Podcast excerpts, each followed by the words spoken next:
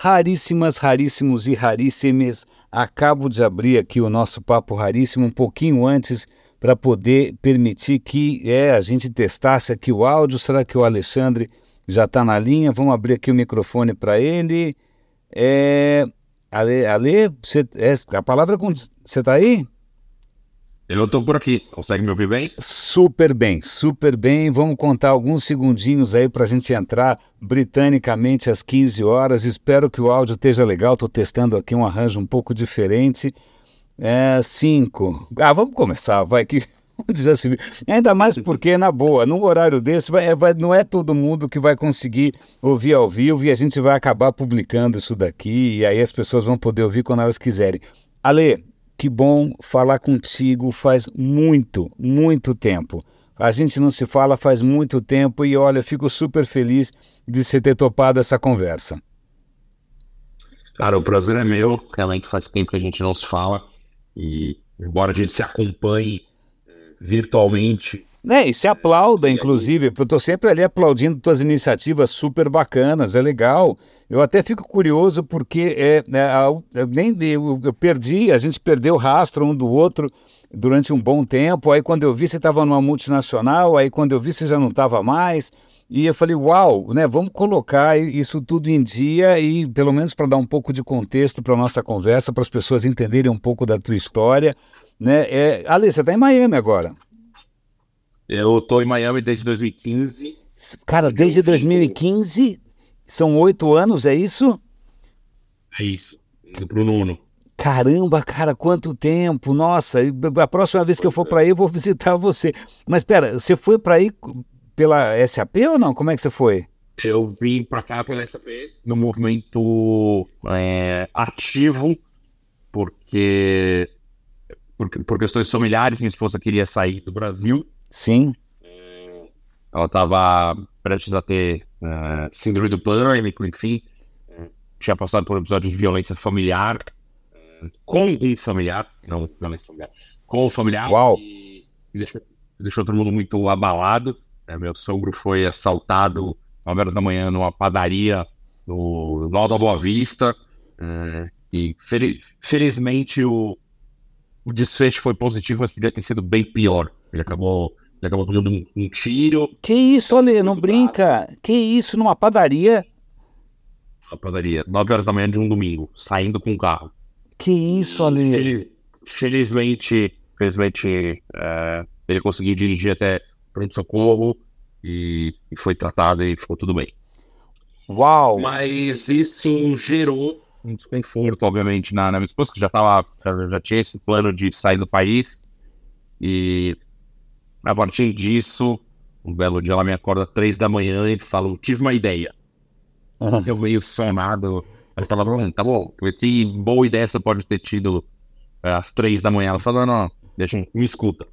Liga para sua chefe e diz que a gente está disposto a arcar com a mudança que tudo que você precisa é o visto. Uau! É, ok. De fato, a, de fato, a ideia era boa. Ela já tinha feito é, sempre eu soubesse todos todo o planejamento, todos os cálculos, todas as contas. Uau! Que máximo, que história! E aí, um belo dia eu ligo para minha chefe e falo, olha, é, a história é a seguinte, eu queria aproveitar esse momento de mudança é, do marketing da América Latina, porque bem na época que o head de marketing dessa América Latina tinha mudado, uma pessoa que ficava na Argentina, ele estava saindo da companhia, e a pessoa que iria assumir é, tentou ir para o Brasil e por questões burocráticas não conseguiu e acabou se mudando para Miami, onde é o headquarter Latinoamérica da companhia. Tá. E aí eu tinha um motivo para pleitear uma vinda para cá. Legal. E esse cara era, esse cara era o chefe uh, dos meus clientes internos. Então, a partir desse momento, eu faço esse movimento, eu faço essa uh, proposta para a minha chefe. Ela aceita, conversa internamente, enfim. Isso foi no finalzinho de outubro de 2014. Eu com um filho de 10 meses. Nossa, você tava com um bebê. Tava com, eu tava com um filho de 5 anos e um bebezinho. E eu lembro exatamente, foi na ponte do feriado de da consciência negra. Ela me ligou e falou assim: tá bom, consegui, pode ir. Cara, que máximo, que legal. Falei, cara, quero ir em janeiro. Ela falou: espera um pouquinho mais, vai em abril. E aí, de novembro a abril, eu empacotei minhas coisas, vendi algumas coisas, vendi o apartamento, é, montei as caixas, peguei a família e a gente chegou aqui. E a gente chegou aqui 21 de abril de 2015.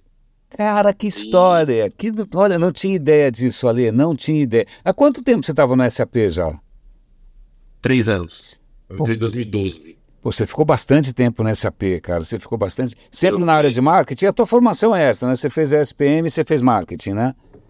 Minha formação é marketing. Eu entrei em 2012 para ser o head de marketing para América, eh, head de mídia para América Latina. Ah, olha só. Onde eu fiquei, onde eu fiquei, é a posição que eu fiquei até 2021, quando por, por uma mudança estratégica do time, o time se manteve o mesmo, tá. as funções mudaram. Então, ao invés de, de ter pessoas designadas por região, passamos a ter pessoas designadas por áreas de negócio ou por unidades de negócio, e eu assumo globalmente duas delas. Caramba, que legal! Muito legal, muito legal. Responsável por mídia, por, é, por todo o segmento de small and medium business e pelo segmento de indústrias. Cara, tiro o meu chapéu bacana. porque se tem uma área que eu não entendo absolutamente nada, que eu sou completamente, mané, é, é, mídia, cara. Eu não entendo, ainda mais que virou coisa de engenheiro, né? Agora você precisa ter um diploma de, sei lá, do ITA para entender mídia. Ficou um negócio muito complicado. Olha, parabéns. Não, eu cheguei, eu cheguei a conhecer o pessoal da SAP quando a Cecília, você deve lembrar da Cecília, ela me Sim, convidou, claro. ela, eles estavam tentando se aproximar de influencers. E aí, e, e aí ela me contatou, eu falei, Cecília, eu não sou um influencer, eu posso ser um desinfluencer. Eu falei, não, não faz mal, venho participar daqui de alguns eventos. E eu conheci bastante gente boa, conheci acho que a CEO, o diretor de marketing aqui, já esqueci o nome de todo mundo né, participei de alguns eventos, mas depois eu acabei me afastando um pouco, porque eu não sou top voice de LinkedIn, eu não sou nada disso, né? eu não sou LinkedIn material. Então eu acabei falando, deixa pra lá, tá tudo bem. Ah, mas acabei conhecendo um monte de gente legal, Cecília também foi super simpática e tal. E também foi, foi legal conhecer essa. Eu, eu conheci a SAP dos velhos tempos, né? Do ERP. Eu não conhecia essa SAP desses, desses serviços novos, de Customer Experience, etc. e tal. Essa eu não conhecia ainda. Então até que foi legal até que valeu a pena. É, não, essa, essa é uma iniciativa muito bacana. É, e aí eu, eu, eu, lembro, eu lembro da tua participação né, nesse projeto, porque a Cecília sempre é uma pessoa muito próxima. Ah, que legal. É, muito gente boa, muito legal. É. Quem eu ainda mantém o contato, enfim. E chega março de 2023, empresas de tech layoff maciço, redução de 3% da força de trabalho, Putz. que significa 3 mil pessoas. Uau! E aí eu, eu sou uma delas. Putz, que saco. Saio da... Putz, e aí eu saio da, da companhia. Então, em março de 2003, 2023 eu encerro minha jornada de quase 11 anos aí na. Uau! Uau, cara, acho que eu nunca fiquei. Olha, eu já. Eu lembro quando eu, eu fiquei três anos na Microsoft e quando eu saí já foi um baque né? Porque para mim três anos já era o meu recorde. Agora 11 anos não deve ser, deve, deve dar uma placas tectônicas, né? o chão deve ah, dar uma, uma, uma, balançada. Sem dúvida nenhuma. É... E aí eu aprendi algumas coisas interessantes com essa saída. A primeira delas é não importa onde você esteja, mantenha a sua rede ativa, mantenha Isso, isso, fundamental. É isso. E aliás, que muita gente esquece, né? Muita gente sobe no salto alto, nem, abre, nem abre mais o LinkedIn. Aliás, o LinkedIn, se você quiser falar com alguém que está numa posição boa, é a coisa mais difícil, porque o cara normalmente está evitando qualquer assédio de quem quer, né? Tem algum interesse. Mas você tem toda a razão. É fundamental manter a rede de relacionamentos o tempo todo. Faz toda a diferença. Sim. Não, porque na, na, na real, cara, é, é, na boa, pelo menos historicamente para mim, 99,9% dos processos em que eu entrei, contratação e oportunidades, foi por, é, é, por, por, amigos, por contato, word of mouth, boca a boca. Nunca foi um processo seletivo tradicional. Nunca foi né? Nunca foi. Exato. Nunca foi assim. Esses processos são ou, ou pro forma, ou então, de repente, eles, sei lá, de alguma maneira a gente é centrifugado logo no começo, né? É, se bem que ainda falando um pouquinho de, de SAP, o meu processo com SAP não foi, não foi através de indicação. Eles me acharam no LinkedIn, ah. contactaram e, e eu acabei fazendo o processo. Então, assim, eu sou a prova viva de que existe, mas é, é mais lento. Ah, numa empresa dessa, ainda mais SAP, nada é rápido, né? não é, não é, é eu sei, é, deve, deve ter sido um aprendizado. Você sai do mercado que tem uma agilidade, que tem uma velocidade, você vai para uma corporação que tem um monte de protocolos, que tem um monte de processos, não é fácil. E eu acho que a volta também não deve ser fácil, porque outro dia desses teve um evento de e-commerce gigantesco aqui em São Paulo. Eu encontrei um velho amigo né, que trabalhou a vida inteira, tipo quase 20 anos, na mesma multinacional. Tal. Ele rodou e ele acabou, né, o que, que eu faço agora? Ele foi para o mercado. É, foi para o mercado. E aí o cara estava assustadíssimo, porque foi, nossa, meu Deus do céu, parece velho oeste esse negócio, é facada nas costas, puxada de tapete, porque o cara estava numa multinacional, e, e numa multinacional, no, por mais que tenha, obviamente, Game of Thrones, as coisas são mais civis. Agora, quando você vai para o mercado brasileiro, que é mais baixo clero, aí é, aí é pega para capar. O cara estava assustadíssimo, ele não tinha ideia que as coisas fossem tão agressivas. É, não, é, é, muito interessante você estar tá falando isso. Eu vou te contar uma, uma história rápida é, nos meus primeiros dias nessa SAP, porque eu levei seis meses para entender o ritmo. Mas nos primeiros dias eu tava com uma. Eu encontrei uma colega no, no elevador e, e ela vinha, não vou lembrar agora, acho que do HSBC.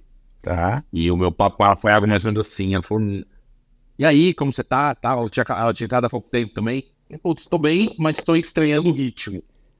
Tá. E ela que vinha de uma outra, você falou assim, nossa, é, é, muito rápido, é muito acelerado aqui, né? Uau! Aí eu comecei a rir, falei, então, da onde eu venho, isso aqui é limpinho.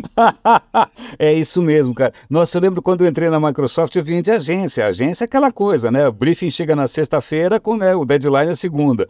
Né? E aí eu entrei na Microsoft, eu sentei com a minha chefe, a Ana, e ela falou assim: olha, vamos, vamos ver o que, que você vai entregar aqui nos próximos seis meses. Eu falei, daqui a seis meses? Eu falei, o quê? Daqui a seis meses. Eu falei, o quê? seis meses? Não, porque, olha, na verdade, o projeto aqui é de três anos. Daqui a três anos a gente avalia. Eu falei, quanto? Mas é essa, a escala de tempo é outra, né? É outra, a escala de tempo é completamente outra. E aí, depois de 11 anos, eu tive mais ou menos esse mesmo choque que você estava contando desse teu, desse teu conhecido.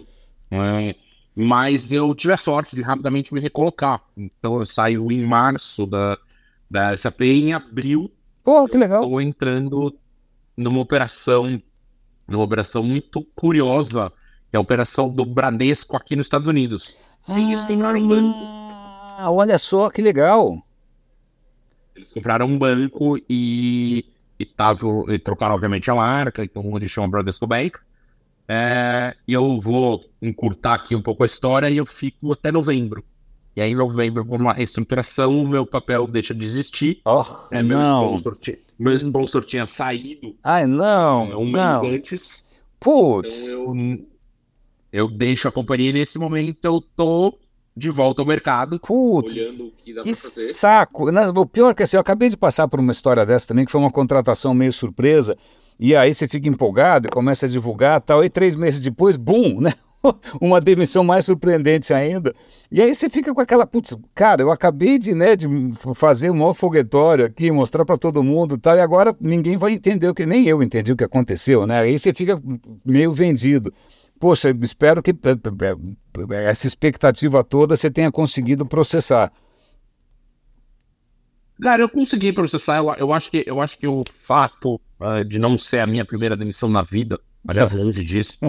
é, e, e, os, e os quase 30 anos de mercado me, me deram, me deram um, grossura na casca suficiente para segurar essa roupa. É, é, o que... eu, tenho, eu tenho uma outra atividade. Então, assim, eu tenho uma outra atividade que, por enquanto, ela era uma atividade paralela. Nesse momento, eu avalio é, como é que eu continuo tocando essa outra atividade de desenvolvimento humano. De, Isso é muito legal. Eu, eu, eu, sempre senti, eu vi ali uma coisa ou outra que você publicou, eu fiquei, sempre fiquei mais curioso de saber um pouco mais aonde que isso se encaixava na sua vida, como que isso acontecia. Pô, se você puder contar, é, é eu sempre tive curiosidade de saber um pouco mais, Ale. Claro, eu conto sim. É, e aí eu tenho que voltar um pouco para a minha participação na, na SAP para te contextualizar. Então, há alguns anos alguém da SAP fez uma conta que era mais barato treinar funcionários, treinar para valer, e é, para que eles fossem coaches e mentores, do que continuar contratando coach externo. E aqui, quando eu falo ah. coach, eu faço questão de fazer essa pausa e fazer esse parênteses, porque aqui a gente não está falando, obviamente, de coach, de self-proclaimed coach. A gente tá falando de picaretagem. Entendi. A gente tá falando de um negócio sério, de uma escola, uma escola reconhecida pela International Coach Federation, uma escola canadense. Tá, legal. Assim, um, um, é um processo de um ano de treinamento. Uau! Então, assim, é, é para valer o negócio. Então, eu. Logo que eu chego aqui em Miami, em 2015 ainda, é, circula um e-mail estamos procurando novas pessoas para se juntarem ao programa Internet Coach. Quem quiser, preencha aqui o formulário e a gente vai fazer uma pré-seleção. Que legal! Eu tinha sido, eu tinha sido coach, eu tinha sido aluno, é, cliente de coach no Brasil ainda, e tinha sido muito proveitoso, porque também era uma pessoa séria, também era uma pessoa com uma formação bastante sólida na época. E eu me candidatei, falei, hum, vamos ver que bicho dá. Eu achei tão legal quando eu fui cliente, quem sabe agora seja hora de eu devolver um pouquinho isso. Legal. E fui aceito no programa. Fiz essa formação. Era uma formação com prova, com aula, com mentoria. Era bastante, era bastante sólida. E comecei a, comecei a servir né, os clientes internos da SAP, porque esse era o deal. Sim. E muito generosamente, o acordo que a companhia faz é o seguinte: olha, você tá aqui, toma aqui o, o treinamento, sem que você tenha que pagar nada. E é um treinamento que custa alguns milhares de dólares. Uau! Então, assim, muito bacana. E o seu compromisso é 5% do seu tempo. Aqui dentro você tem que entregar é, serviço, você tem que entregar sessões de coach para quem te procurar. Sim. E o que você vai fazer com isso fora do ambiente de trabalho? It's none of our business. Olha que bacana isso. Que legal. Aliás, a impressão que eu fiquei da cultura corporativa da SAP foi bastante boa também. É uma cultura incrível. Que legal isso. É, é uma cultura incrível. Esse é um dos muitos exemplos de coisas legais que tem lá dentro. É, a Microsoft também, o tempo que eu peguei, tinha uma cultura corporativa bem. Aliás, eu estou vendo aqui, quem está escutando a gente é um amigo muito querido, que é o Lúcio Pereira. Ele, Lúcio, se você quiser a qualquer momento desse entrar aqui, é só eu abro o microfone para você. Vai ser ótimo ter mais um veterano aqui na, na, na parada. Adorei. Olha o Lúcio aí, que legal. Bom, bom, bom saber que o Lúcio está na área também.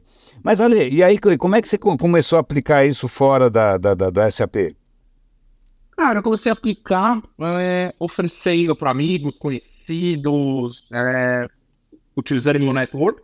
E disso surgiram alguns clientes. Então, assim, hoje eu tenho uma experiência né, à, medida que a gente faz, né, até por orientação da, da Federação Internacional, é em horas, eu tenho mais de 300 horas entregues já de coach. Caramba! E contando.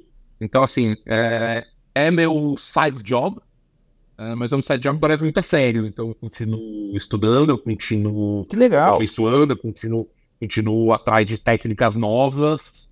É, continuo. E aí, nessas, eu descobri é, que tem todo um movimento muito interessante, capitaneado por um cara da Inglaterra que chama Sam Isaacson, de olhar para olhar para a questão de inteligência artificial aplicada ao coaching. Nossa! E aí, eu, e aí eu começo a dar um mergulho um pouco mais fundo nisso para entender é, e testar ferramentas. Então, assim, eu já testei desde é, usar o óculos da Meta tá. para fazer sessão de coach, que é muito interessante, porque você tem ali o avatar, você tá vendo a pessoa e tal. Não é minha praia, não é algo que eu tenha amado fazer, mas assim, acho curioso. É, tem muita ferramenta ainda incipiente. É, e tem muita ferramenta que não foi criada, mas que certamente está na boca de ser criada, que é o que eu chamo de realidade aumentada. Então, é ferramenta que vai muito melhor do que um ser humano entender mudança de expressão facial quando você está é, fazendo uma sessão ah, virtual. Entendi que vai me informar, vai informar o coach dizendo assim, olha, presta atenção, tem uma mudança, tem uma mudança que baseada aqui no nosso banco de dados significa um desconforto, ou significa que a pessoa está mais introspectiva. Então, assim, também é muito interessante não perder o pé da tecnologia. É, sabe que há algum eu... tempo eu conheci uma startup brasileira que ela ela ela, ela estava criando ali uma plataforma de entrevista em vídeo para o processo de seleção e a promessa é que eles seriam capazes de no vídeo detectar alguma coisa, mas cara, na época acho que não tinha ferramenta para isso. Acho que agora a gente começa a ter ferramenta para fazer isso de uma maneira auto, em tempo real, né? Sim, sim. E só fazer uma referência a, uma coisa que eu acho que foi, principalmente que gerou esse papo de estateira, foi um artigo que eu te mandei é, na semana passada. Sim. É, como o coach lida essencialmente com o aspecto humano, Sim. É, mais até do que profissional, eu falo isso, é, eu faço questão de, de falar isso, porque é, um coach é acima de todo alguém que vai mexer é, e vai ajudar as pessoas nos aspectos mais profundos é, não é um psicólogo, obviamente. Claro. Mas ele tem, ele tem técnicas e ferramentas para é, mexer em coisas ali que estão muitas vezes enterradas e tal. É, então, quando eu começo a olhar para inteligência artificial, aí meu lado nerd e geek é, grita, uhum. eu não consigo deixar de prestar atenção no impacto humano dessas, dessas novas tecnologias e ferramentas. Legal. E, a, e aí vem o artigo que eu te mandei, que eu te mandei recentemente da, da, da pessoa discutindo, né? Da pessoa querendo montar um comitê de, de ética, de, né? De ética e sendo gongado. Dentro da NVIDIA, que é simplesmente. NVIDIA é simplesmente o coração de todas, né, de toda essa história de inteligência artificial, tudo roda em NVIDIA, né? Quer dizer, acho que tirando a coisa Exato. do Google, que deve ser coisa proprietária, né?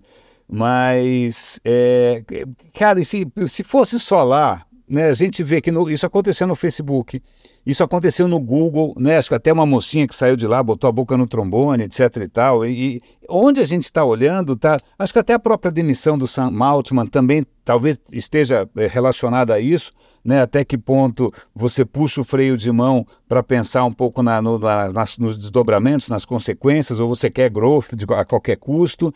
Então isso está acontecendo em todo isso, isso, cara, isso me assusta tanto, me, me deixa tão triste, porque a impressão que dá é que é, não tem como conter o abuso, não tem, não, não dá tempo, né? Ninguém quer é, ficar para trás por questões que, em princípio, sobretudo para quem vem de exatas, tal, ah, isso é muita subjetividade, isso não interessa, né? Eu não sei qual é a impressão que você tem a respeito ela, ela é muito parecida e o tempo todo eu lembro de uma frase que eu aprendi de você, que é, talvez, talvez nem você lembre. Provavelmente não, certamente não, porque eu esqueço tudo que eu falo. em, em, um, em um dos grandes encontros que a gente né, teve ali no, no saudoso Veridiana. Uau! Sabe, sabe que no radinho de hoje, no radinho de hoje, eu mencionei, o radinho de hoje foi o último do ano, e eu estava justamente mostrando a importância do encontro, de cruzar as pessoas. Eu lembrei que no tempo que a gente tinha uma comunidade virtual, eu promovia esses encontros que eu chamava de tete a tete. Eu falei, a gente precisa se encontrar Exato. pessoalmente, isso. É, olha que legal, você lembrou da mesma coisa, fiquei feliz. E, e, a, frase, e a frase que, que eu aprendi com você é Who watches the Watchmen? Olha só, é isso aí. É isso, mas é isso, não tem. Agora, sabe o que, que me assusta mais agora? É que assim, a gente já tinha uma situação dessas lá atrás, sei lá, com Google, com sei, o que você quiser. Mas o que me preocupa agora é que mesmo que se você quiser observar, não tem como. Porque não é, não é, que é caixa preta porque alguém fechou a porta. Não, é caixa preta porque nem quem fez consegue entender. Entendeu? A gente está criando, tá criando criaturas, né? É o Yuval Harari, ele está falando muito nessa, nessa linha, adoro o Yuval Harari. É como se fosse uma nova forma de vida, né? É, é uma nova forma de vida que, é, é completamente opaca. Você não tem como saber o que, ela está pensando, por que, ela decidiu aquilo, se ela vai decidir de novo. Né? Então é como se a gente tivesse se criado uma nova divindade. Você vai ter que fazer, sei lá, sacrifício humano, pra que, né? torcendo para que saia um resultado favorável. Porque o saco é isso. Antes, é, não tem, não tem, agora não tem mais Watchmen. Não tem nem o Watchmen. Tem sei lá o que que tem. Antes tinha o Mágico de Oz lá atrás da, da, da tapadeira. Agora nem isso. Né? Agora, os caras, os caras que fizeram não sabem do que, que isso é capaz. Isso é muito assustador para mim. É, eu queria dar um passo atrás nessa Manda. fala, porque eu acho que tem, que tem uma outra coisa que se discute menos do que eu gostaria, que é qualquer uma dessas inteligências artificiais nascem enviesadas. Ah, sim. By design. By design. By design, isso. Aliás, saiu, saiu esses dias que o Washington Post descobriu que uma das bases, que, que, que elas usam bases de dados, bases de imagens e tal. Eles descobriram que uma das bases de imagem mais populares para treinar robô, ela contém cenas de pornografia infantil. Exato. Ou seja, né, não, não, bastava o viés racista, o viés, sei lá o que, misógino. Agora elas aprenderam é, é, com é, abuso de crianças. Aí você fala, bom, ou elas vão chegar à profunda conclusão que a gente não merece não, muita consideração, né? O cara, mas elas, se, se ela começar a achar que aquilo é tolerável, né? Você vê a coisa de reconhecimento facial, se você não for branco de olho azul, é, a chance dela eh, confundir você, se você for negro, asiático, sei lá o que, pardo. Aliás, eu fiquei feliz que hoje saiu na Folha é a primeira vez que no censo o Brasil se declara majoritariamente pardo, não mais um país branco. Somos um país oficialmente pardo. Né? Achei muito legal. E aí a questão é, cara, os robôs vão, vão, vão confundir tudo. Foram treinados só com gente de Stanford. Exato, exato. Eles foram. O, o problema é o seguinte: eles foram treinados com gente de Stanford, Isso. mas com bases de dados completamente enviesadas. Sim. Seja porque são as pessoas de Stanford, seja porque tem lixo lá dentro. Sim. Então, assim, é, o próprio, o próprio o Harari, que você cita, que é um cara que, que eu também gosto muito, é, acho que numa conversa com o Simon Sinek, eles estavam conversando exatamente sobre isso. No fundo, no fundo, o ChatGPT que todo mundo endeusa é uma grande máquina de remix. Ah, é sim. Lixo. É patê de, é patê de salsicha, né? Um amigo meu chama de patê de salsicha. Salsicha já é um patê.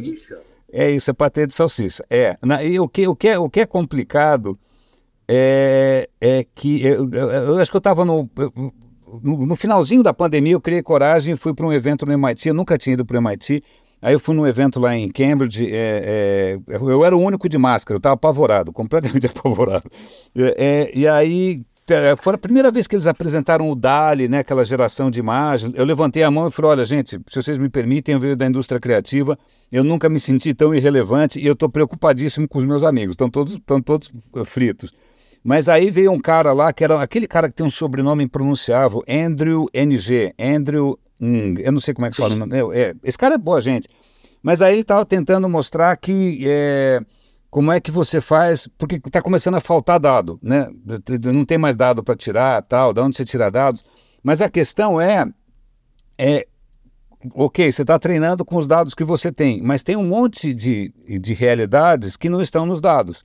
Então tem minorias que não estão nos dados. Então tem etnias que não estão nos dados. Então a inteligência artificial que se pretende universal, ela foi treinada, é como um queijo suíço, tem ausências ali. Além do viés, tem ausências. É que nem ah, quando você fala de, de código genético, é, ninguém mapeou direito o código genético de índio brasileiro, de aborígene australiano, ninguém mapeou direito, sei lá do quem, dos urgurs, ninguém, ninguém mapeou direito esses caras. Então, é, não dá para generalizar para todo mundo. Né? Então, de repente, a inteligência artificial cria lá um remédio, ah, essa é a salvação do câncer. Desculpa, não para essa etnia, não para essa faixa etária, né? não para o pessoal que mora, sei lá onde, inuit. É, então, você tem toda a razão. Ela, ela é um gigante com pés de barro. É um pecado original, por assim dizer, né? Sim, sim. E eu tenho, infelizmente, visto pouca gente falando sobre isso. E quando, e quando se fala, vem os homens dessas torres de marfim, e aqui eu estou referenciando de novo o cara da NVIDIA. Isso. E fecha a porta. Isso. É, vem o cara isso. e chuta o Sam, o, chuta o Sam Altman para fora da companhia. Isso, é isso aí. E quando ele volta, e quando ele volta, ele, mon, ele monta. E aí não é o são, mas assim, quando ele volta, a empresa, num momento onde tá todo mundo olhando para ela, ao invés de fazer aquilo que deveria ser feito e trazer diversidade, monta um board essencialmente homem hétero branco. Americano. É isso aí. Né, é, é, cara, é, é, é, o, que, o que é complicado é assim, eu, eu acabei de, sei lá, de vivenciar isso também. Né? É, é, engraçado porque você tem todo um discurso, às vezes, de cultura corporativa, de ética, etc. e tal, mas ele não vale a partir de um certo nível é, organizacional. Né? Então, com essa maluquice que os investidores têm de growth, eles vão contratar cowboy. E o cowboy tem carta branca. E o cara, normalmente o cara é branco, homem, né? E tem carta branca, ele pode fazer o que ele quiser. O cara pode ser um absoluto troglodita, né? Pode mentir, pode passar por cima de qualquer consideração. Por quê? Porque a história do growth, a expectativa dos investidores é soberana, né? Qualquer outra coisa é, é, é perda de tempo. Né? Então isso, cara, essa, essa neurose, é, eu não sei, eu, você deve lembrar da internet antes dos investidores prestarem atenção. Né? 90, lembra? Era ah, todo mundo ali bacaninha, achando que ia mudar o mundo e tal. Aí quando vem o pessoal de, né, de, de venture, sei lá o quê, né, vem o pessoal que, que, que cria bolhas, estoura bolhas, cara, a coisa normalmente acelerada num, vira uma máquina de moer carne. Aí, bum, explode, né? E aí os caras, esses caras nunca se ferram. A gente que é peixe, é peixe pequeno, a gente sempre se ferra, perde emprego, perde dinheiro, perde tudo. Agora, esses caras que estão apostando nesse cassino não perdem nunca, né?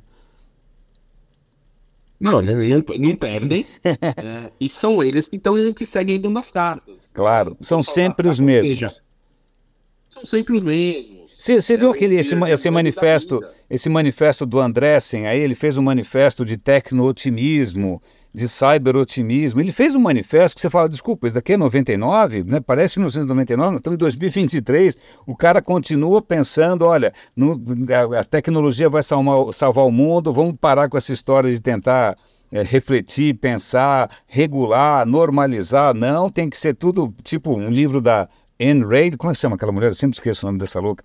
É, é, então, são sempre os mesmos caras. É o Andressen, é o, sei lá, o Peter Thiel, é o Elon Musk, são sempre esses malucos. Exato.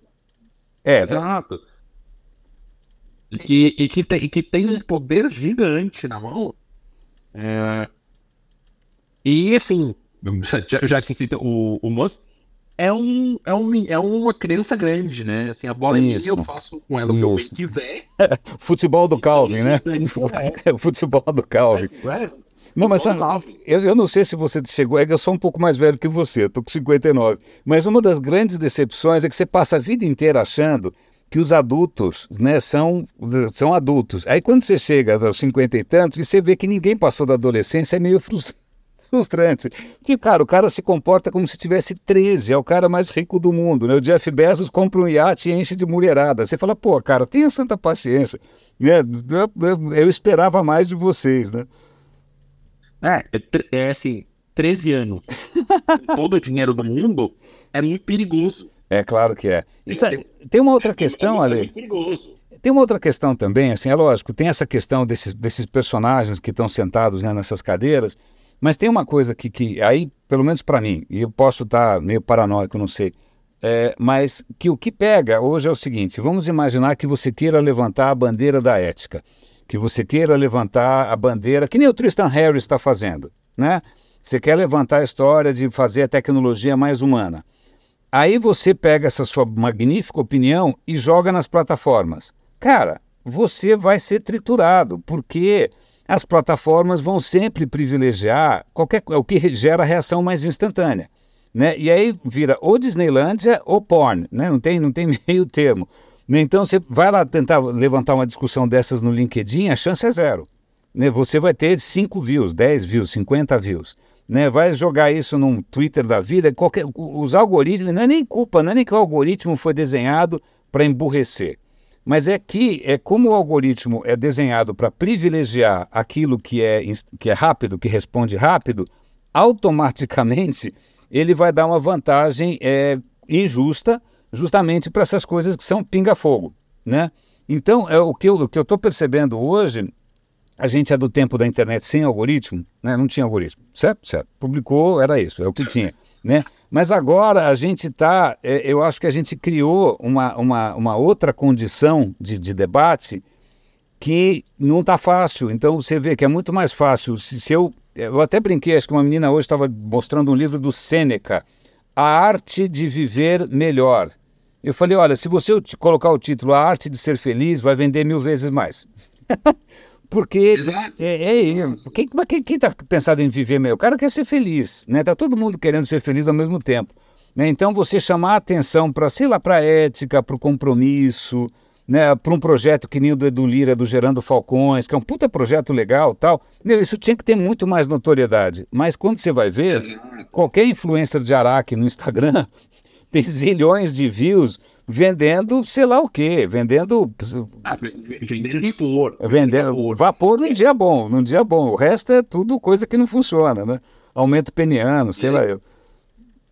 Quando, quando você fala de, de felicidade, é, e obviamente o meu trabalho de desenvolvimento de liderança é, em algum momento passa por isso, porque é uma, uma questão latente. Claro. O que, o que eu vejo é uma busca pelo. É, igual a gente tem o fast fashion, Sim. As pessoas estão em busca do fast happiness. Ai, meu Deus e do céu. Não para, você não para de ficar dois minutos.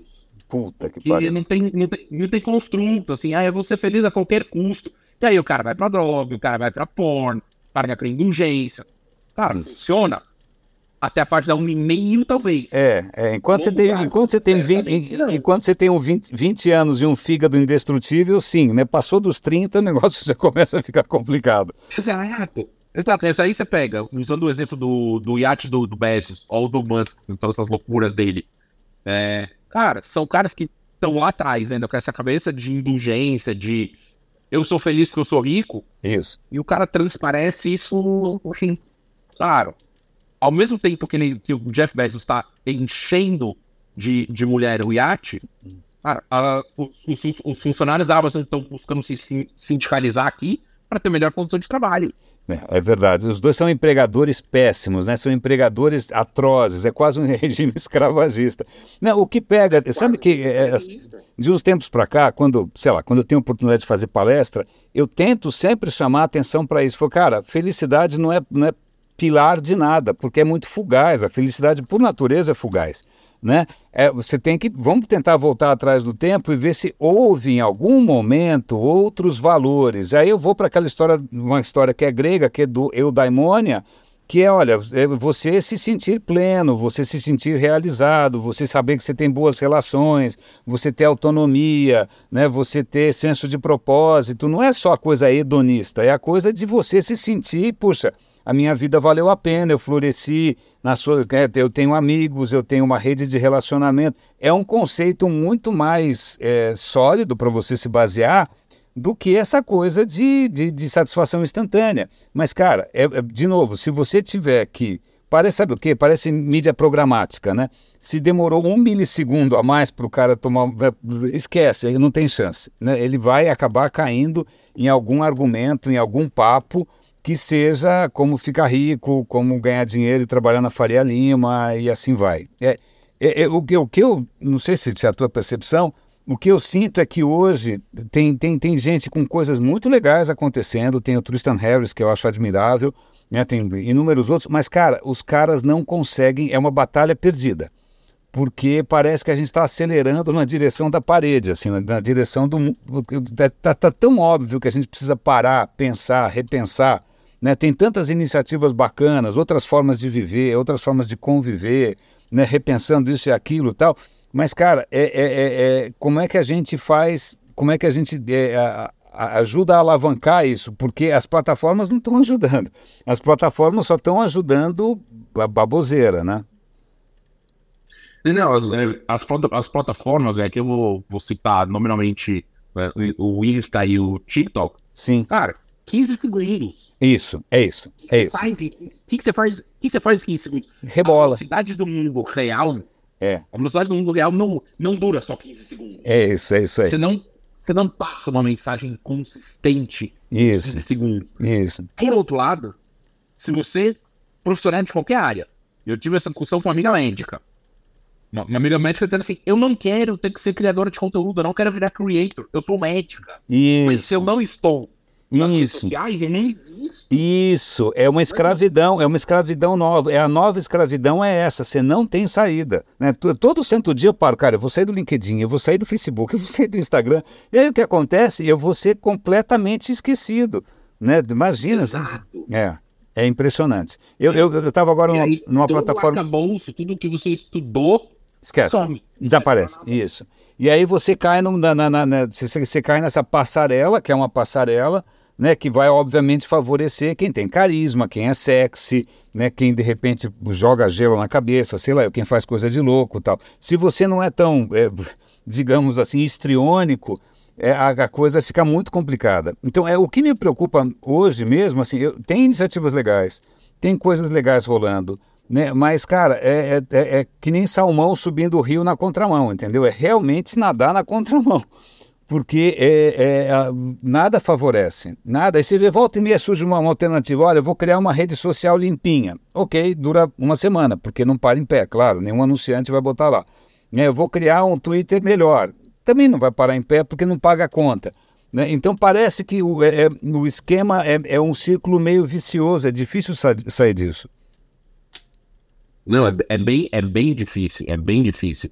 E Cara, Andy Warhol falou, ele, ele, ele, ele errou a, a métrica. Né? Não é 15 minutos. virou 15 segundos. 15 segundos 15 com 15 segundos. likes, né? 15 segundos com 15 likes. É isso que a gente tem que se contentar. É, mas eu sei que eu sei que esse papo deve estar ficando meio, assim, um pouco pessimista, que é, é difícil não ficar, é, eu, pelo menos para mim, eu faço, aliás, o radinho eu faço todo santo dia para ver se eu encontro coisas que me inspirem, né? Porque se ficar prestando atenção no, no mainstream, você fica louco. Né? E existem coisas legais, existem personagens maravilhosos, existem influenciadores magníficos, existem canais, iniciativas tal. A questão é, aliás, é, é por isso que a gente está falando, como é que a gente dá visibilidade para um trabalho como o seu, que é um trabalho de capital humano, é um trabalho sério, né? um trabalho que está tentando não só, sei lá, deixar o cara instantaneamente mais feliz, mas deixar o cara um ser humano mais é, inteiro, mais íntegro, né? com, uma, com, uma, com, uma, com uma base mais sólida tal. Como é que a gente dá destaque para isso? E não virar, obviamente, né, show de calouros, né? Exato. Eu não vou fazer dancinha TikTok para vender meu peixe. É, mas aí que tá, se você não fizer, e aliás, isso é uma coisa que tem um personagem que eu admiro imensamente, que é o Pedro Doria, que imagina, o Pedro Doria é mais velho de internet do que eu, mas ele também morou em Stanford, então, ele morou no Vale quando era pequenininho. Mas é, ele criou esse canal meio que ele falou, vou fazer jornalismo, o jornalismo novo, jornalismo do digital. Né? E aí você percebe que ele está realmente cobrindo todas as frentes. Ele está fazendo YouTube, ele está fazendo shorts, ele tem podcast, ele tem newsletter. Cara, ele está cobrindo todas as frentes. Mas aí eu fico me perguntando como é que ele aguenta. Cara, porque isso é bons tempos que você tinha um emprego das 9 às 5. Porque se você embarca numa dessas, é 24 por 7. E mesmo assim você não dá conta porque alguém vai mudar o algoritmo do, do, do, do, Instagram, alguém vai mudar a regra do TikTok, o teu conteúdo vai ter que ser todo refeito, você vai ter que fazer em 20 formatos diferentes, aí alguém muda a métrica e aí de repente os teus números caem, você não ganha mais dinheiro nenhum. Cara, eu assisti um, uma, uma, um, um, vídeo de um, de um influencer, que, que é um divulgador de ciência que eu gosto bastante, e ele começou a contar o, quanta pirueta ele tem que fazer para viver disso. Né? E aí ele contou que ele, no YouTube ele teve, sei lá, 45 milhões de views. Cara, 45 milhões de views. Sabe quanto que ele ganhou? 4.500 dólares. É. Cara, desculpa, assim, eu, eu, eu não consigo fazer. Né? Porra, então a coisa não, não é o meio de vida, a não ser que você realmente se escravize. E você vê a garotada que investe muito nisso, acaba pirando. Felipe Neto quase pirou. Né? É Felipe Neto que chama aquele rapaz, não lembro. Né? Então, volta e meia você vê os caras com puto estresse, né? porque é estressante. Você tem que aguentar troll, você tem que aguentar né, perseguição. É uma chatice. E você fala, meu, é, é, tem que ser assim. Será que tem outra maneira? Né? Tem, tem tanta gente com uma presença na rede legal. Tem o pessoal da Globo News, o Ariel Palácios, tem um monte de gente que eu sigo, né, jornalistas, astrônomos tal, mas você percebe que é, eles acabam sendo tragados é, é, é, sabe aquela história do meio e a mensagem do, do, Mac, do, do McLuhan? É isso. O, é isso. É, o meio é esse e a mensagem é simplesmente. É, é isso, 15 segundos. Não tem o que fazer. Você não tem como escapar. Não adianta você tentar passar uma mensagem diferente desse meio. É, e aí, aliás, uma, uma personagem que eu admiro imensamente respeito, já trabalhei juntos, já dividimos palco, etc., que é a Marta Gabriel, né, que é um gênio, etc. Eu lembro que uma vez a gente foi almoçar, ela falou, não, porque você sabe que eu infartei, né? Eu falei, o quê? Mulher não infarta. Não, eu infartei, porque, cara, ela não para. E ela falou, não, mas tá bom assim, porque se eu morrer assim tá ótimo. Eu falei, ah, cadê o meu emprego das nove às cinco, né? tem, um empre... é, tem um empreguinho aí, acho que eu vou prestar concurso, cara, porque né, essa história do digital virou uma, nossa, uma, nem, nem um buraco negro. É, tanto um buraco negro que eu, uma, eu, tava, eu não sei com quem que eu tava conversando outro dia, e aí eu fui resgatar aquela, aquela tríade, quando tá falando de mídia, de mídia paid, owned and earned. E, e eu tava discutindo exatamente que é uma falácia dizer que existe mídia proprietária, owned media. Porque se você chamar sua presença no Facebook de mídia proprietária, não é proprietária. No máximo, ela é uma mídia de aluguel. É, putz, você, você. Tá usando o espaço de alguém. E o cara muda a regra do dia para noite, não tem nem contrato, né? Não tem contrato. É isso aí. Exato. Então você, você é mais produto do cara, para que ele ganhe dinheiro, do que você. Por outro lado, o jogo é tão cruel que assim, ou você tá lá. É isso, não tem escapatória. É a, velha, é, a, é a, velha, história da árvore. A árvore cai na floresta, ninguém, ninguém escuta. Ela caiu? Pois é, cara. Mas, cara, tem uma coisa que, que acho que muita gente não percebe que é o seguinte, que acho que é, é uma ilusão generalizada. Você publica e você acha que todo mundo viu. E aí quando você encontra os amigos, você percebe que ninguém viu nada, o cara não sabe que você já mudou de país, etc e tal. tal. Mas se você olhar os números, assim, as, cada vez que eu publico alguma coisa, 1% vê. Ou seja, 99% das pessoas não estão vendo nada do que você publica. E você fica naquela super ilusão de que está todo mundo a par da sua vida inteira, o que, que você comeu, quem, quem você comeu, sei lá. Né? Mas não, é 1%. Então ninguém está vendo nada. Ninguém está vendo absolutamente nada. Mas ao mesmo tempo, 1% é melhor que zero. Né? 1% é Sim. melhor que zero. É, cara, tem, tem muito ruído. Assim, você que, que vem de TV, você vai. Você vai, talvez até poder falar isso com mais propriedade. Cara, tem mais ruído do que sinal. Essa, essa, essa é a conclusão que eu chego. Não, mas é, o, que, o que é engraçado é que aparentemente as pessoas gostam mais de ruído do que de sinal, né? Isso que é, que é engraçado. Tem aqui uma música do Caetano Veloso, né? O rei é mais, é mais bonito nu. Mas, é, mas é, isso é, é, muito, é muito maluco, porque isso aqui está virando quase que uma terapia dois aqui, acho que ninguém vai entender nada. Mas é, eu lembro quando eu comecei, trabalhava em TV, é, você fala, ah, eu estou trabalhando numa indústria cultural, nos monopólios das grandes mídias, vamos empoderar as pessoas, vamos democratizar, porque finalmente elas não vão ter que consumir esse lixo cultural. Né? E aí você empodera as pessoas e você descobre que, na verdade, elas gostam do lixo cultural e produzem o próprio lixo cultural e vira assim quase que uma coisa, uma, uma realidade de, é, é bastante desconcertante perceber que é o apetite que existe por certo tipo de coisa e se você tentar botar brócolis na mesa, todo mundo vai espanar.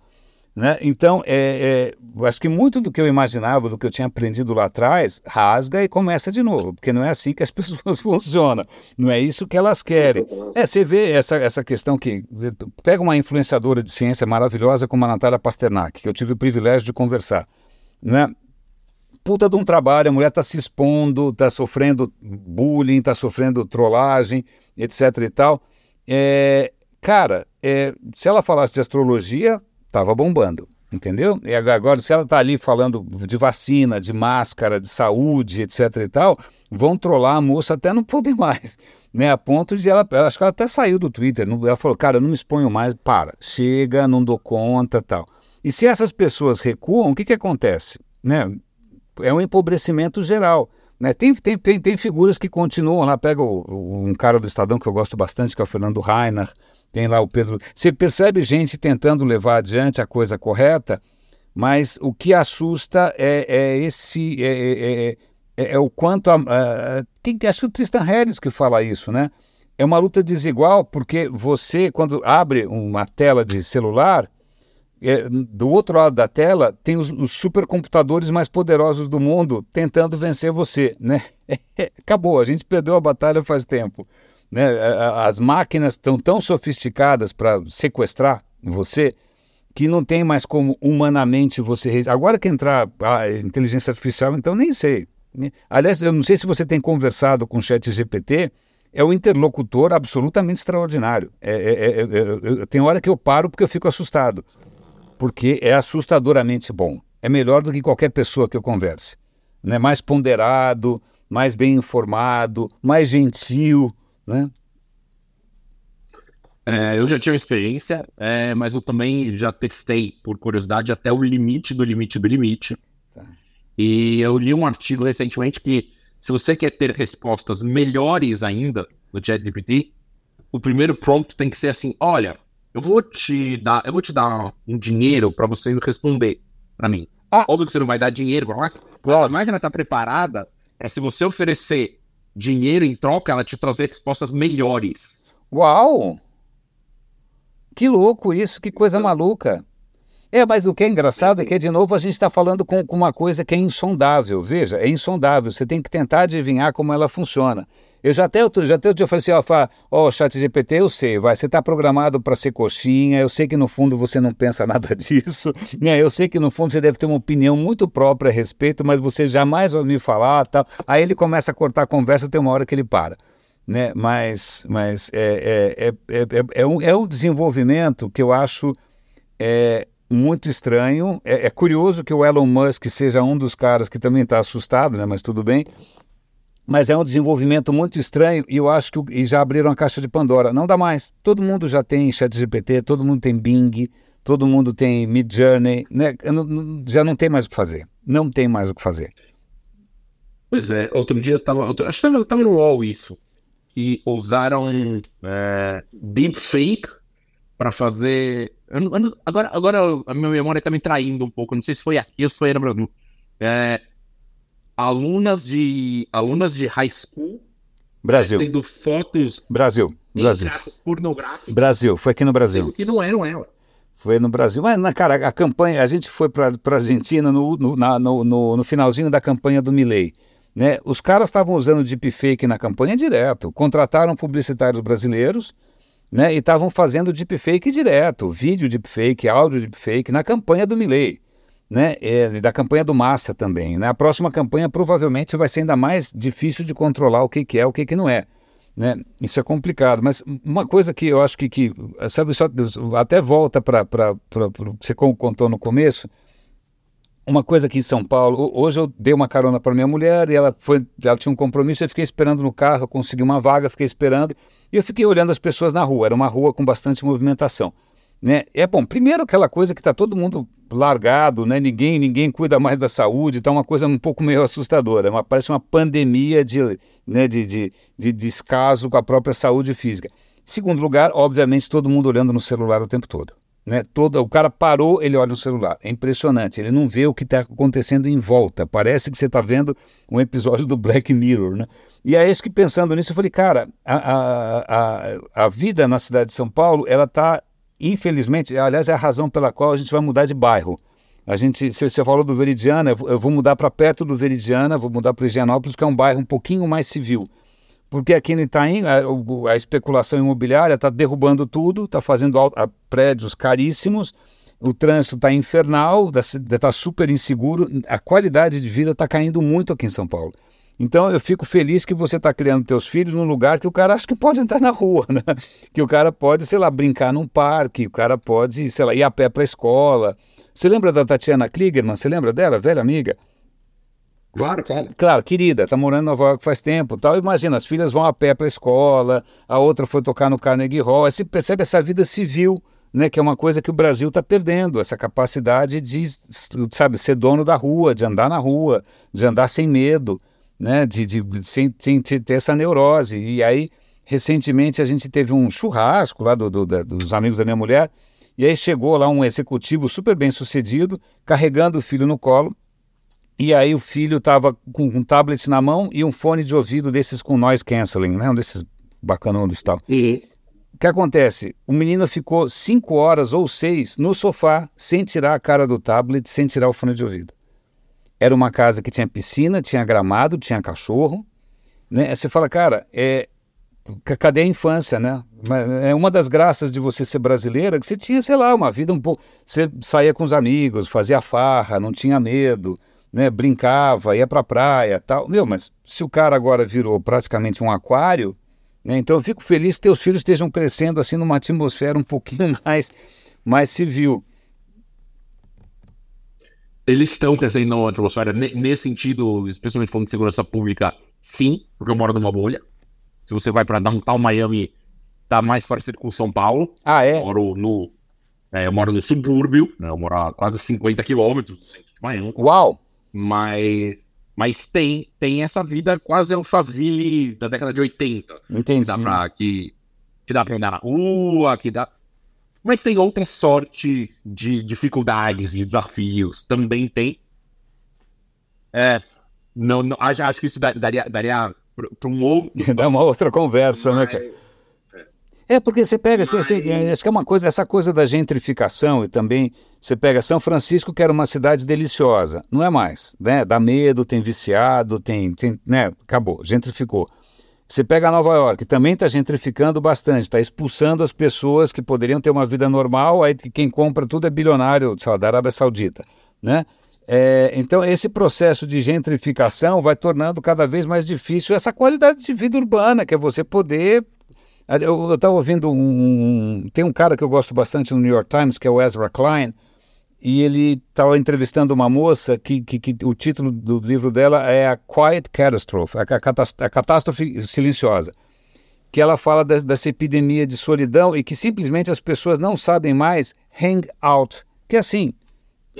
É, hangout, eu vou passar aí. Não tem mais vou passar aí. Você tem que ficar uma, três semanas né, no, no, Google Calendar tentando, aí na, na última hora alguém cancela, porque não tem mais hangout, que é tipo, tá junto, conversar bobagem, fazer merda, né? Beber, qualquer coisa. Não tem mais o hangout. Tudo virou uma coisa meio é, calculada, é, combinada, as pessoas estão. E, e, todo mundo muito fechado, muito isolado. Né? Então, é, é o, o argumento dela era que a gente deveria reaprender isso, a hangout, a conversar, o que a gente está fazendo agora, uma conversa que a gente não tinha faz muito tempo. Né? Não é uma entrevista, não é, é só uma conversa, cara. A gente está pondo a conversa em dia. Né? E, e aí o que talvez essa geração mais nova, que, coitada, está ficando muito bitolada, não consiga mais fazer. O cara fica muito desconfortável. Né? Ele consegue fazer, vou te trazer uma perspectiva Oba. contrária. Oba. Né? Ele cons... eu... Veja pelo meu filho, o meu, o meu mais velho tá com quase 15. Uau! É, hoje, foi, hoje foi o último dia de, de aula é, do ano. Eles, voltam, eles voltam agora daqui a duas semanas, porque o ano aqui é invertido por conta do, do verão de ser em julho. Sim. E aí eu cheguei em casa e ele tava no quarto jogando videogame. Falei, eu sabia que ele estava hanging out com os amigos. Não é que ele estava jogando videogame sozinho. Eu falei, com quem você tá jogando? Ah, fulano, Beltrano, Cicano. Assim, Todos eles foram para a escola de manhã, fizeram prova, voltaram e estão juntos. Ah, entendi. Estão jogando juntos. Que interessante. É que eu não tenho filho, esse eu não conheço. Olha que interessante. Estão jogando juntos e, assim, estão ao mesmo tempo no FaceTime, fazendo piada, se zoando. É, o, é o videogame é o New jogar bola. Eles talvez não vão jogar bola, mas eles estão juntos. Olha que interessante. Muito, na pandemia isso ficou muito latente para mim. Tenho, eu tenho sobrinhos que moram, que moram em Toronto. Legal. É, meus filhos se comunicavam com os primos todos os dias. Olha que bacana, que legal. E, e batiam papo, e faziam um FaceTime, e estavam no vídeo, e estavam isso. E, ou seja, eles estavam hanging out é, do jeito deles. Que interessante, olha só. Obrigado, obrigado. Já, já me dá uma esperança. Né? Já, porque eu vejo o cara na tela e falo, cara, esse cara está isolado. Não, na verdade ele está conversando com todo mundo. Ele está conversando com todo mundo. Ele está conversando com todo mundo. É... E aí, quando. E aí é, é, meio seamless essa questão, porque assim, eles estão batendo papo, dali a pouco ele se encontra na escola, almoça junto, é, tem aula. Sim, é a mesma, é a mesma turma. Ah, que assim, interessante. Eles, eles, eles estão. É seamless. Olha então, que legal. Eles, que são nativos digitais, a tecnologia para eles é assim. Cara, tanto faz se eu tô hanging out com você na cafeteria da escola ou se eu tô hanging out deitado na minha cama, embaixo da coberta, jogando videogame, mas batendo papo e rindo. Que interessante. É a mesma coisa pra eles. Puta, que legal. Porque assim, a experiência que eu, recentemente eu trabalhei com uma, com uma moçada muito legal, muito mais nova. Tinha gente que tinha 21, 22, 23 anos tal né? E todos, obviamente, nativos digitais também. Mas aí tem uma questão que acho que é, que é meio curiosa, que acho que aí é uma coisa mais da, da, da, da nossa geração, que, não, que, que, a gente não tinha controle, né? Se alguém liga para você, você atende e responde, não tem mensagem de áudio, né? Não tem, não tem nada assíncrono, né? Só se você escrevesse uma carta, né? Normalmente a gente tinha que se virar nos 30 para tudo. Então, é, eu, percebi, eu percebi um pouco ali que a moçada às vezes um pouco desconfortável com o tete a tete, com o cara a cara, ou com qualquer coisa que fosse que exigisse alguma interação meio inesperada. Né? E é, é como se isso fosse uma, uma coisa um pouco estranha. Pera instante só, me manda uma mensagem, depois eu vejo quando eu posso responder. Né? E, e, acho que essa moça do livro estava colocando justamente isso, que a gente não pode perder essa capacidade de interação em tempo real né, essa capacidade de, de improvisar, de, de, de, ou de também não fazer nada e de, de repente, ter ideias juntas, completamente sem pé nem cabeça, isso não pode se perder. O que eu estou vendo no mercado, e pode, pode ser uma ilusão minha, pode ser um viés, mas é que se você pega uma geração um pouquinho mais, mais antiga, é, a gente é mais bom de prosa, melhor de prosa, né? A gente consegue se virar uhum. melhor, né? Você joga o cara lá, a mim ou a você, em qualquer situação, a gente se conecta rapidamente, fala e faz, acontece, volta e resolve. Né? Então, essa capacidade meio em tempo real de, de, de, de adequar e, e, conseguir interagir é uma coisa que a gente não pode perder. Né? Ainda mais quando a cidade convida você a se isolar, se fechar, se trancar. Que, mas, meu, morar em São Paulo parece presídio de segurança máxima porque os prédios têm uma grade para você entrar e depois fecha essa grade, depois tem outra grade, aí o cara vai pegar o seu documento, é ridículo. Né? Então, é, a gente tá, parece que virou prisioneiro da, da, da, da, da própria vida. Né? Então, quando eu, eu, fico sabendo de gente que de repente está numa, numa, situação que é um pouquinho mais, sei lá, mais relaxada, né? Ninguém, você não está preocupado que vão arrancar o celular da tua mão, que você vai tomar um tiro na padaria, tal.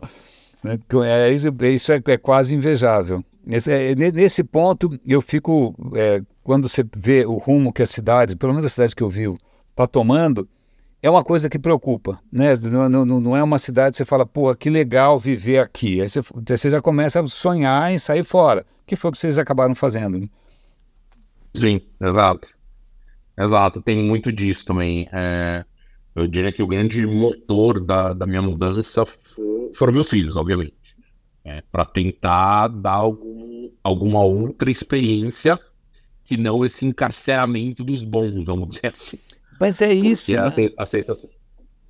Não, aqui perto de casa tem uma. Aqui eles viviam encarcerados. Mas é isso, cara. Você vai botar o teu, teu, filho numa escola legal, nessa escola legal as mães vão chegar de SUV blindada, vão deixar o moleque dentro da escola. Eu digo isso porque tem uma escola do lado que é assim.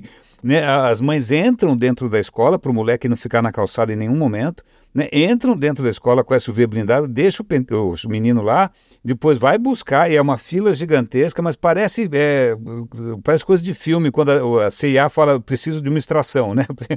Você manda carros do FBI para arrancar alguém de lá.